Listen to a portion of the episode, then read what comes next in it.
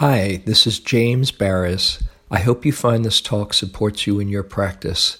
If you'd like to support my teaching, you can use the donate button underneath my picture on Dharma Seed to do that. Your support is greatly appreciated. And this evening, um, if you get our weekly um, newsletter telling of what's coming up, you know that I wanted to share about um, the teachings of a dear friend who uh, passed away this last week. I mentioned I gave a talk including him a few uh, last month or so, and he passed away. And I'll share more about that um, in a little while, and we'll see a teaching of his uh, that was just a week before the um, his passing uh, last Saturday.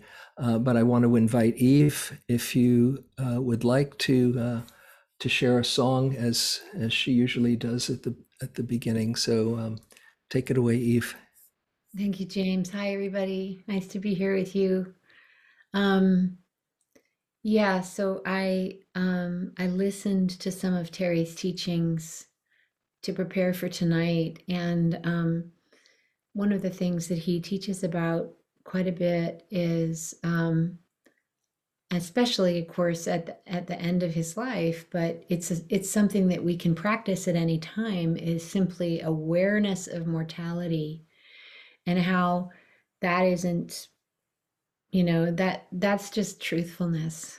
It's just the way it is things are as they are and one of the one of those things is that we're all we're all mortal. And that that reflection on mortality can actually really be helpful in terms of galvanizing us to get really clear on what matters and then incline or move in the direction of what what we most value or what matters the most to us So I I decided to sing this song Cemetery. There's a you know if you live in the Bay Area, there's a or in the East Bay anyways, that there's a cemetery in Oakland called the Mountain View Cemetery. It's an old old cemetery and it's on a hill.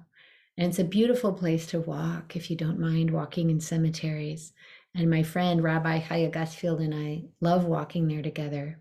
So I wrote this song um, about impermanence and how it can help, how it supports clarity um, after walking there one day.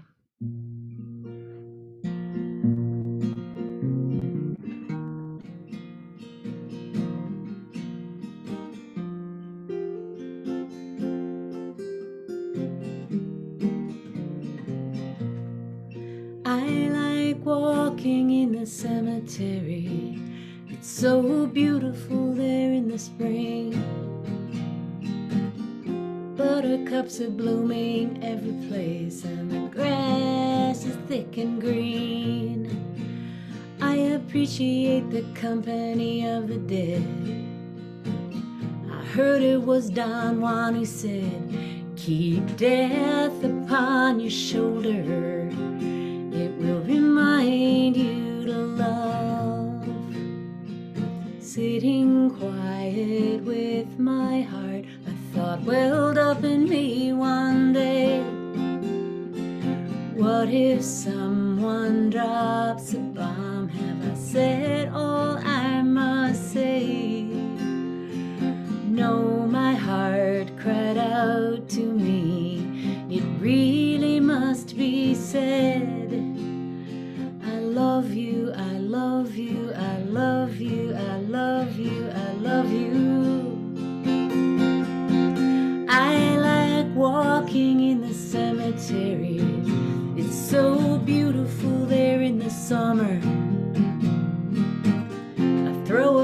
with a friend and we look at the sky in wonder.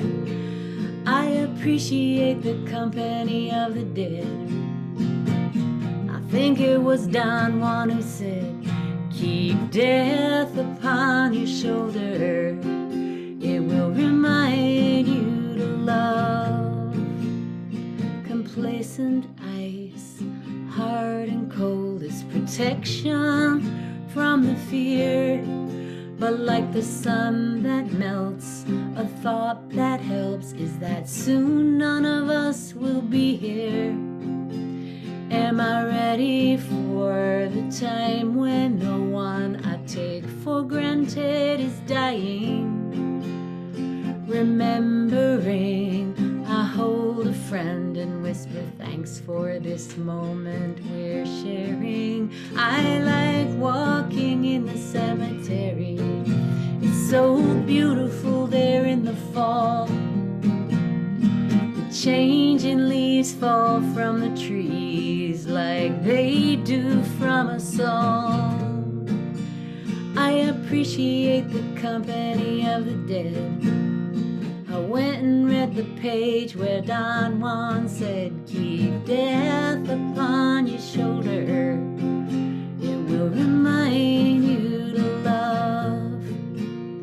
Considering the folks I hurt while struggling to be happy. I hope you'll find it in you to forgive me. As far as I'm concerned, when I reflect upon the ending, all will be forgiven. The strongest feeling is love. I like walking in the cemetery. It's so beautiful there in the winter. Cold, contented tombstones sing praise of friends and strangers. I appreciate the company of the dead. I thank Mr. Don Juan who said, Keep death upon your shoulder.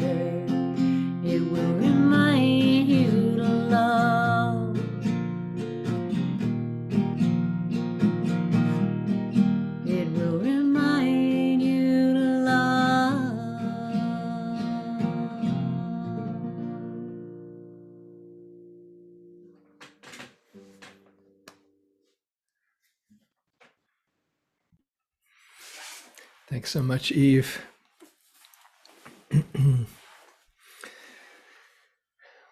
I want to say um, a few words about Terry, uh, and then and then share him and share some of his uh, his teachings. Um, so we were, and I I mentioned this. I mentioned some of this a few weeks ago, uh, last month, uh, when I was talking about um, letting go and and uh, and dying. so forgive the redundancy uh, for those who heard it. So we were in a group together um, uh, called uh, Neurodharma Friends, and it's a it's a group that that's been meeting for oh maybe about a dozen years now of um, Dharma friends and some teachers and um, psychologists and neuroscientists, and uh, we we get together once a month, and somebody presents, and uh, but we it's become a community where uh, of friends, and uh, and that's how I knew Terry. I didn't know that he was uh, who he was before, and uh, then was happy to meet this brilliant, dazzling mind um, who is a, was a teacher for many people, um, a very inspiring consciousness teacher. Um, and he, um, but he's he had this combination of brilliance and a really good, caring heart. Great combo to have.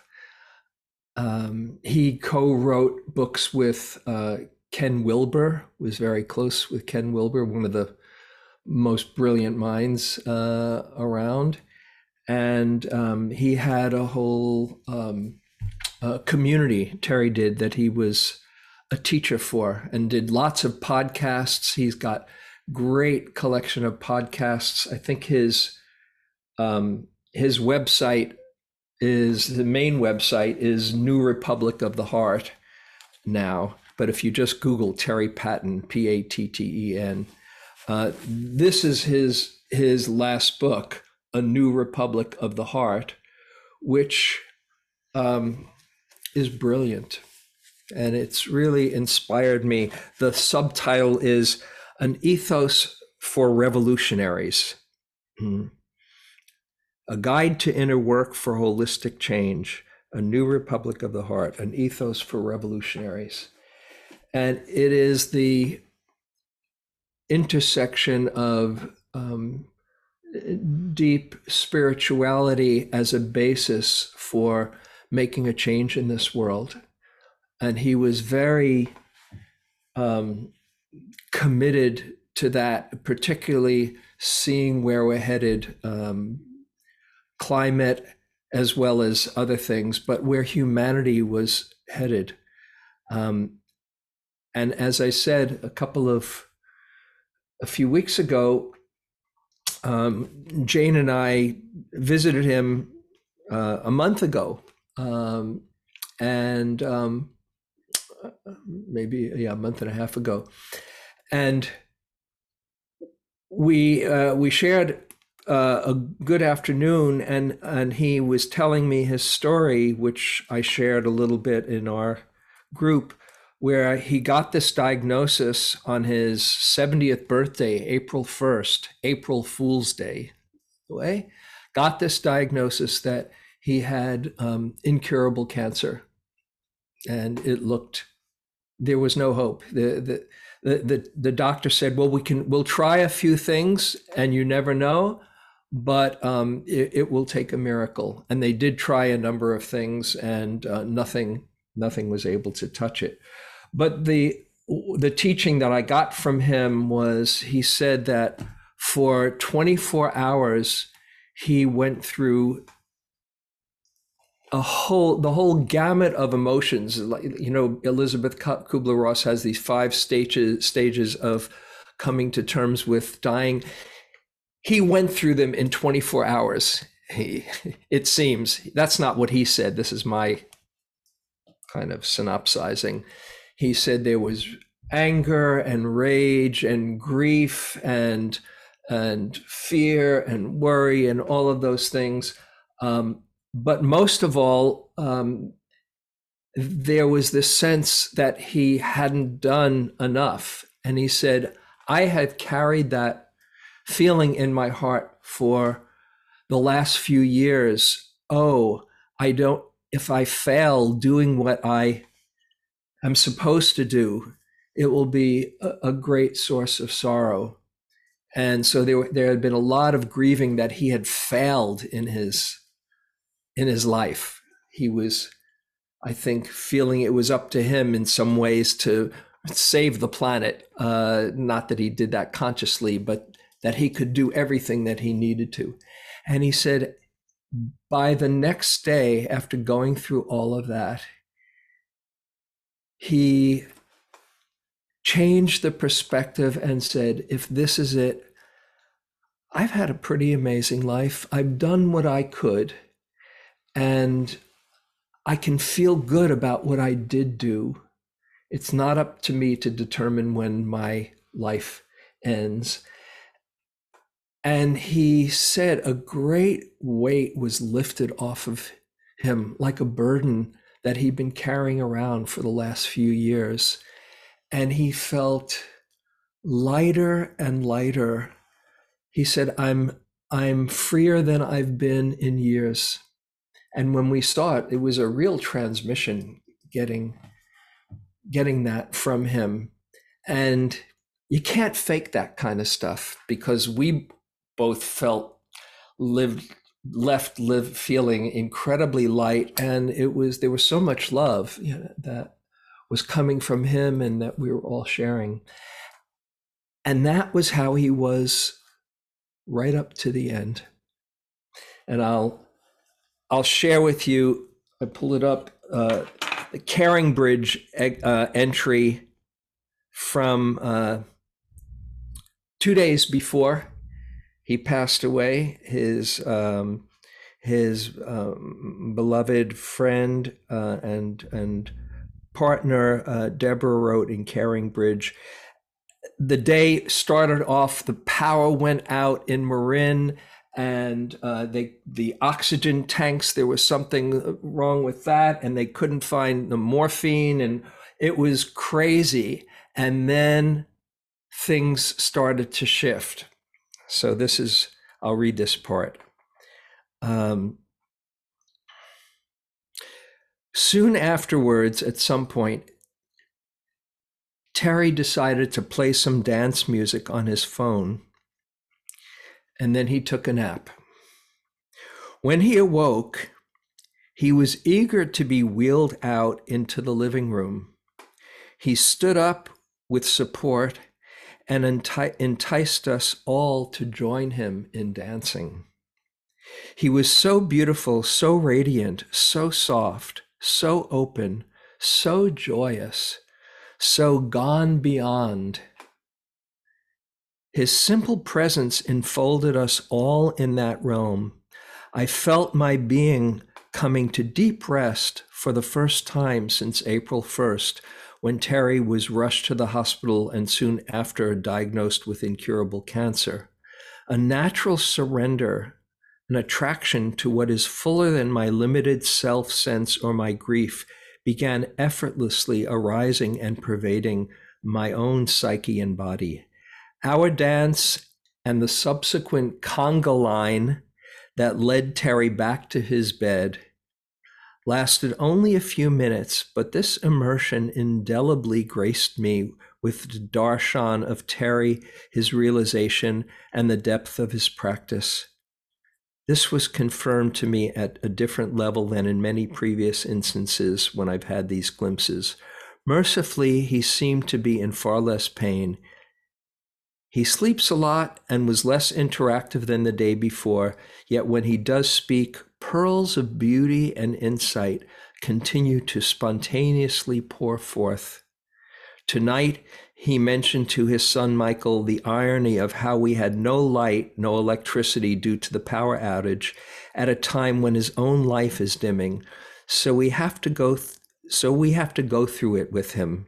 He transmits a deep sense of no dilemma and peace with what is. And she uh, shared some images, and I can share a screen. I, if I, I think I have it pulled up of um, the images. If I can get it, let's see.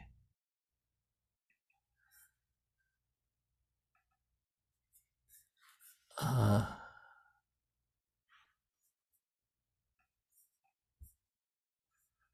uh, uh, is this it? So here's here's Terry. Uh, this is two days before the end, and there he is at ease and at peace and just uh, enjoying the moment with everyone. Mm.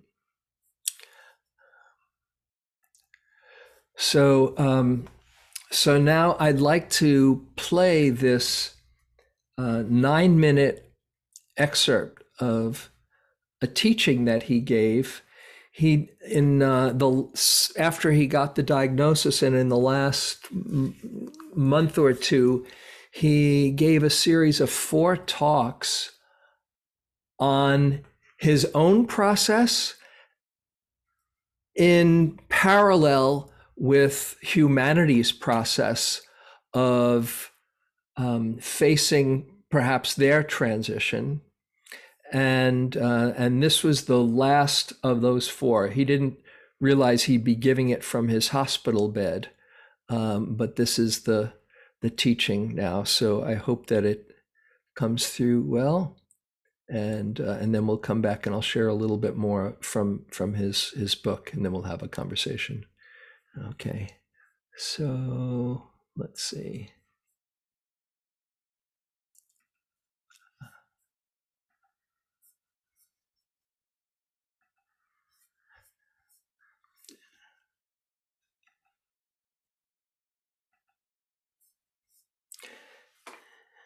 Can see that? Okay. Here we go. Yeah, this is this is the uh, the name of the series, brightening every darkness, collective and personal mortality amidst this crisis. A four-part wisdom exploration with Terry Patten and friends.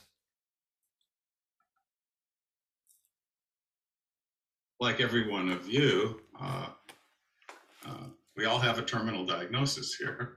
And uh, I have one that's maybe a little nearer and more acute, but it heightens something that I really do have in common with everybody. And these conversations that I've been privileged to have with uh, with Diane and Drew and Craig, uh, I, th- I think have set a context for uh, for us all to wonder and deepen and be initiated to be catalyzed into something at least a little closer to the kinds of human beings who might be adequate to the challenges of this whole situation. Adequate not necessarily to save the day but adequate to show up consciously, lovingly, oh, love more, love in a more radical sense than lovingly, actually, to just really be our real, true nature, which is reality, which is God, which is the divine, and which is so profoundly, profoundly okay, even with death, even with the incredible tenderness of our living and dying. I mean, we're all making discoveries, you know, at the edge of our of our whole, you know, of our personal life journeys, which are so inextricably bound to the whole human family and the whole much more than human family. And the fact that we were able to separate ourselves, to imagine that we had any separation from the entire ecological web of life, uh, is exactly what's circling around to require a new level of maturation of every one of us. I don't think I'm in charge, so I'm not the choreographer here. Um, it seems to me the thing I can trust is what arises, you know, what what shows itself to me, and uh, being true to what is present, uh, surrendering in a way. It's it's a much more receptive yin uh, orientation, and it's it's what I can trust, what I can. Uh, I'm not sure I could trust what I would think of, what I would choreograph, but I I certainly can trust the opportunity to show up authentically, generously, with a sense of wonder and gratitude and and a willingness to hurt, a willingness to grieve, a willingness to um, to feel the feelings we might thrust away, you know, avoid.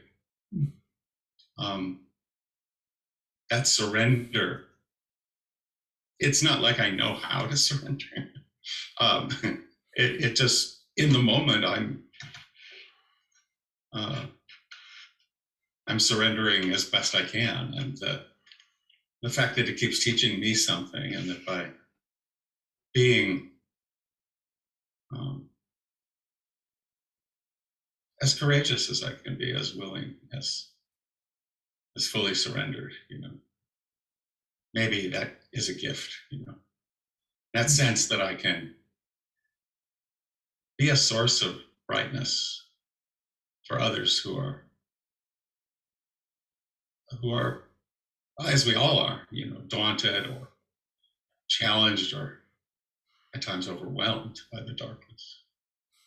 Um, but we we're amazing, amazingly resourced, divinely human beings, and we we're the ones that the great choreographer, uh, you know, central casting, uh, you know, sent us here for this now. So I think we can trust that we're, in, you know, none of us are enough, and all of us, each of us, are. So that's my best response. Hope that feels resonant for you. My son said to me, You know, Dad, it's really great that you're surrendered to dying and that you're okay with whatever happens. But I want you to lean into trying to stay here longer. I don't want you to leave. He and other close ones have, you know, shared their grief with me. They don't want to lose me or have to you know, many people have told me they feel a little,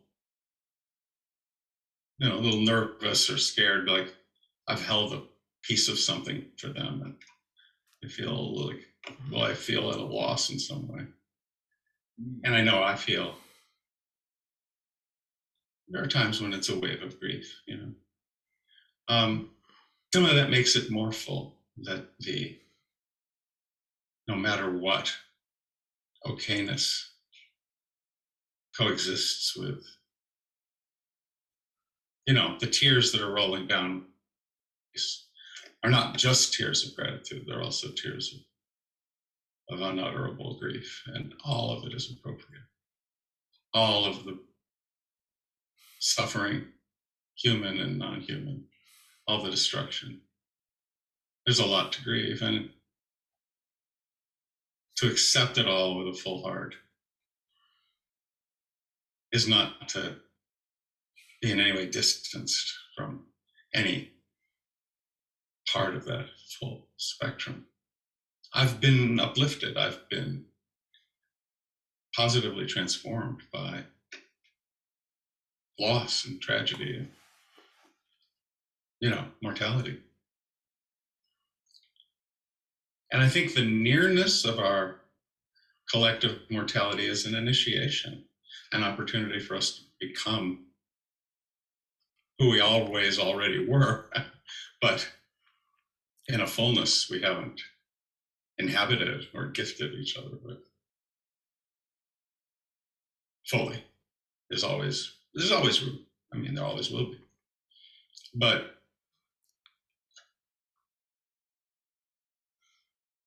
I think we're we have to awaken from the dream, the hypnotic trance that makes us think we've got to escape death or transform. The inevitability of, you know, Gautama called it you know, the heavenly messengers, sickness, old age, and death. And this childish and adolescent uh, orientation of you know we got to put a happy ending on it. We've got to turn it into something superficial. No we we inherit profundity. We are ennobled. We have we don't thrust anything out. And in, in that our true greatness has a chance to be forged and and in a way relax back into. It's not like it has to be achieved, you know. It is what's true. I hope that's resonant. I just recognized I couldn't I couldn't avoid. Uh, well, I could accept what is, or I could resist it, and there was nothing but suffering and confusion and unhappiness if I chose to be in conflict with what is. And there was so much beauty and possibility in fully surrendering and accepting what is. I, I don't want to waste however many moments I have left being in resistance to reality. Reality wins. And why would we want to resist it? Why would, you know, why would, isn't it our truest friend? So, yeah. Thank you.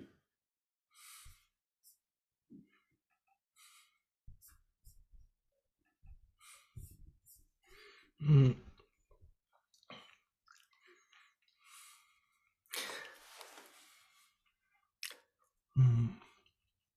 That's been a kind of mantra in my in my heart in recent days. You know, reality wins. You know, I don't want to waste my time resisting reality. What a what an amazing gift and, and teaching it is. So maybe before I, um, there's other things that uh, to share from the book, uh, brilliant stuff that has touched me. But I think before uh, uh, I do, uh, if I do, I just want to see any comments, any reflections, or anything that that comes up from from that. If you'd like, you can raise your hand or um, yeah, just unmute yourself. Just want to give an opportunity. Yeah, Charlie. Hi, James. Thank you very much. Um, hi. My mom passed away uh, early September. She was my my everything, my my best friend, and she was the closest person I ever ever had in my whole life. My, I tell her every night on the phone, "You are pretty much my most favorite of all time in the history of forever." Mm, And I changed that throughout the pretty much at the very end. But anyway, um, mm, I just want to say that um, she was 88 anyway. But what I really wanted to get to saying, that's just context, is one simple thing. Because I know other people probably probably want to talk. Um, is it accepting life on life's terms? This is this is how it is. I don't want there to be death. I, I, I don't want it, but it doesn't matter. This is I can accept it. mhm, And you helped me when you said a, a while back, you, were- you mentioned the serenity prayer. mm. Accept, you know, accept, whoa. Thank you, James. I'm, I'm done. I don't want to hog the time here. Mhm. Thank you. Thank you. I, and uh, I um, I feel for your loss and uh, can can feel how big a loss that must be. And I hope that that you are integrating your mom so that she lives right inside of you. I think that's the process of you know full full grieving. You feel the sadness, and then that beloved person is just a part of you, and um, that's that's her legacy living on through you. So thank you. Anybody else uh, before I share any other brief comments? Okay, then let me just share uh, some of uh, Terry's teaching from A New Republic of the Heart. Um, this is from the chapter, uh, well, the whole section, Translating Heartbreak into Action. Mm.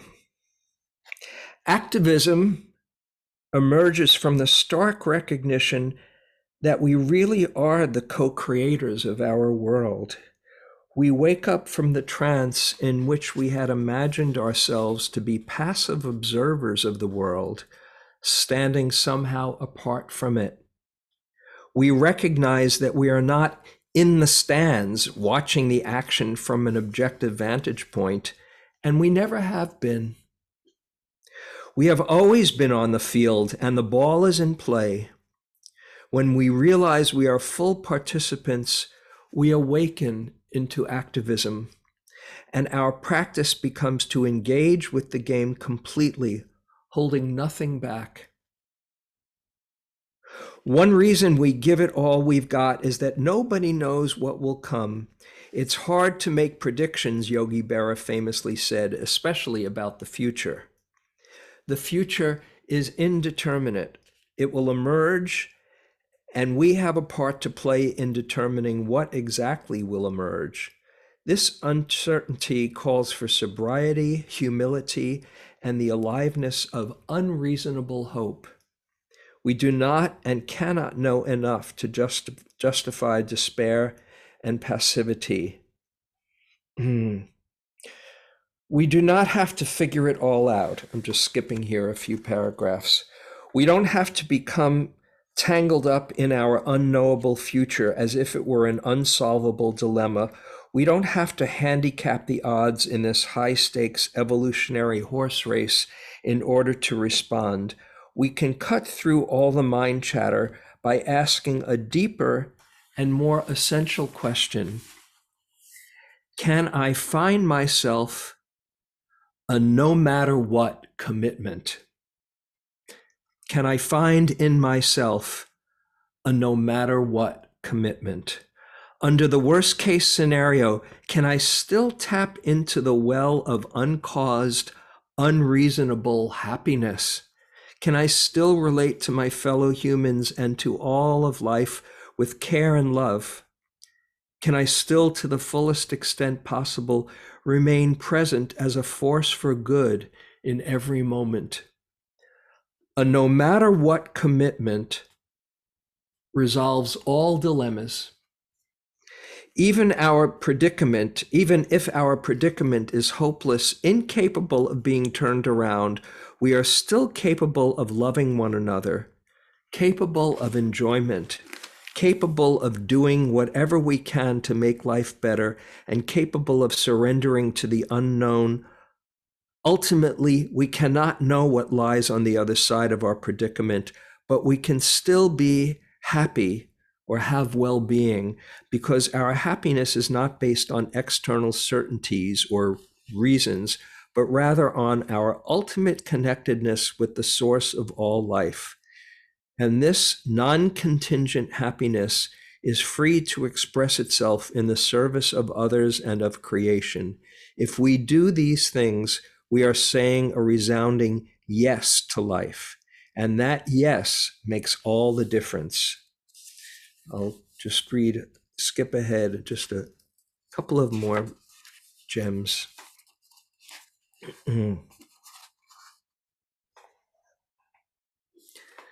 we have all heard many stories of heroic activism. Activists have an irreplaceable cultural role helping societies to evolve. It is undeniable that societies transform through many diverse processes, but historically, many of our most important transformations, the key historical advances, have required struggle. In order for history to proceed, people have had to advocate for the new. They have had to criticize old, outmoded customs and policies, recognize the next possibility, speak up, join together, act upon that recognition, and exert influence. Activists have moved history forward. And this is the, from the soul of activism. We become activists after we notice suffering and destruction, cruelty and indifference, waste and peril, and the harm in, in which we are living, and heed the biblical injunction to, quote, not stand idly by. The injustice may be done to us or to friends or strangers or other forms of life or even to values. When we see such injustice, we feel absolutely compelled to act. We speak up. We listen to the stories of others who've been through similar experiences or whose own experiences inform us and rouse us to action. When a group of us agrees and we dare to believe we can make a difference in some way, and we cooperate to make something happen, we have become activists. Sometimes we're acting on our own behalf or on behalf of our group, and sometimes on behalf of others. Activism expresses a heroic impulse, but activists need not appear extraordinary. The values that inspire activism are the same values that drive the classic stories of literature, art, and popular entertainment. Everyone who begins as an underdog or as an ordinary individual who leads an ordinary life and then becomes challenged or moved to stand for higher values on behalf of a community or principle is expressing the heroic qualities of the activist. These implicit values have been imparted via parables and stories and poetry to all of us from the time we were children. Activism expresses fellowship, connection, relationship, a sense of brotherhood and sisterhood. When we act on our connectedness to others, we heal something essential in ourselves. We locate ourselves in something deeper than our postmodern alienation. Our connectedness in the service of larger things transcends the superficiality of many relationships and associations.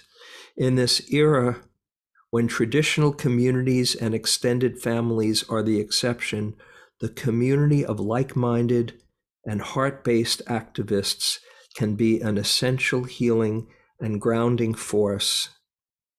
This is all the more true because, as activists, we are to a degree voluntary outcasts from some elements of mainstream society. Last paragraph. Activism is sometimes characterized as uh, activism is sometimes characterized as angry and strident, and sometimes it is. Sometimes anger is necessary and appropriate. Healthy anger, anger has an essential function in advancing history, but anger tends to summon fear, and it easily becomes destructive. Healthy activism is most fundamentally an expression of care rather than anger. It is love in action. Mm.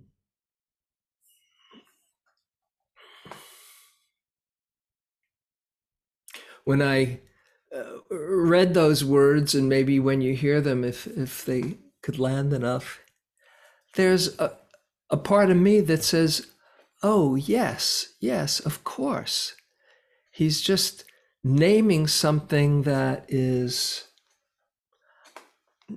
almost obvious if you go go that deeply obvious and true we need each other doing what is the right thing to do just because it's right letting go of expectations or hopes but just a a sense of being moved, of letting life move us to um, offer in a spirit of contribution and love, um, helping make this a better world for all of us. So it's it's part of the genius of somebody who's um, so tuned into the truth and um, has a gift of communication that somehow they state what you know inside all the time to be true, but they just say it in a way that awakens that, where you say, Yes, of course. Oh, thank you for naming it so clearly. Um, there's much more I could read, um, and it's all brilliant, um, but I invite you to um, to check it out to get the book a new republic of the heart or to that whole series is available if you go on to the the uh, the talking uh, uh, the presentations if you go onto his website so maybe i'll just uh, stop from there for there and um, mm, give a, a deep heartfelt appreciation and gratitude to you terry um, a life well lived and you're a teacher in um, in death as well as in life, just showing us how to do it. Now that it's your turn, uh, you show us what we'll all face at some point and and showing us with grace and uh, intelligence and love. So, any last comments? James, earlier Jim Goss wanted to say something. Sure. Yeah. Say say that again. I I, I missed it, John. Uh, earlier, Jim Goss raised his hand, wanted to say Oh, something. Jim. Oh, oh, I didn't see it. Oh, great. Hi, Jim. Unmute yourself. Oh, oh, okay. Uh, that was kind of by accident, uh, kind of talking about the really important uh, share today. And I was saying thank you to the gentleman that uh, talked about the death of uh, his mother, which kind of brought that up for me Mm, as well. And then everybody died in my family. Mhm. And it's, it's really kind of kind of me. But with death, uh, I during the first COVID, I had a seizure mm, and I asked to have uh, to die. I asked to catch the COVID. I asked it twice so that I could die because I was just alone and scared. And I heard it twice. No, I don't know where it came from. You know, was it part of me or somebody of my ancestors that had crossed over? But it came up no. And then I said, well, you know, F it. I'm going to have to do this. But that that brought that up. But it was that gentleman first, you know, sharing his mom, right, my mom and uh, all the ancestors. And, you know, I've timed this really kind of, uh, okay, I'm the, uh, 70 now, 69. I'm going, well, okay, if I'm going to be here, what the F am I doing uh, for the next 20 years or maybe just five? I mean, yeah, but uh, you know, still I'm I'm working, I'm studying Dharma and other things, and you know, I, I actually never was bored during the COVID. mm. So this is this is you know kind of jumbled. No. Uh, but uh, that's what he opened that up for me. I was actually just saying, you know, thank you got to uh, Charlie. I really appreciate it here. Uh, beautiful. Well, uh, I'm glad you got the message, Jim, and glad you're around. I guess life has some other plans for you. So, um, so glad you're here with us. Well, thank you, thank you, and uh, good to see everybody. Noski głowni galista ostani gada, huh? Thank So you, Jim. We will Great. meet you again. Yeah. Beautiful. Thanks. Uh, it's just it's just about time to go. So maybe uh, Lynn, I know you had your hand up for a moment, and maybe uh, it can have uh, have one last comment. Well, thank you- you. I, I have a dear friend who um, is in hospice and is is is facing death in a very um, graceful way, I think.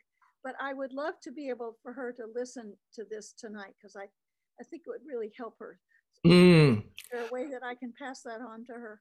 uh, yeah, I'll, I'll be posting it, but I'll tell you what. Why don't you put write your email in my in the chat box, and I'll I'll send you the uh, the clip for it.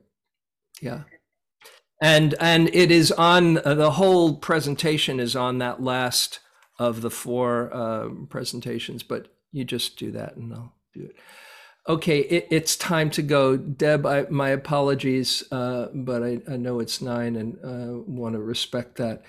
Eve, can we fit in uh, the dedication? maybe we, maybe because of the time, it's a spoken dedication tonight. Okay.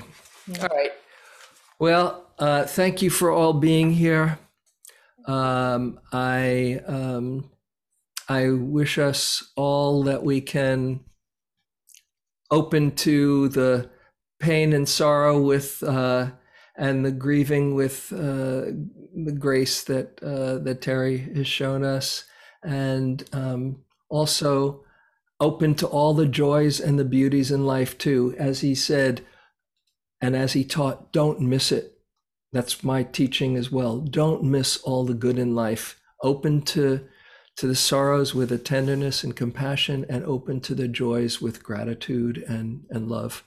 So may our coming here together um, be of benefit to all of us, everyone in our lives, and all beings everywhere.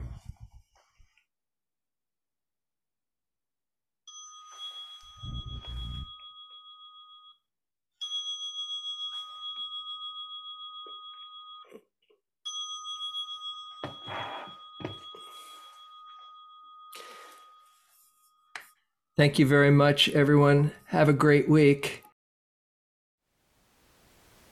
Thank you for listening. To learn how you can support the teachers and Dharma Seed, please visit dharmaseed.org slash donate.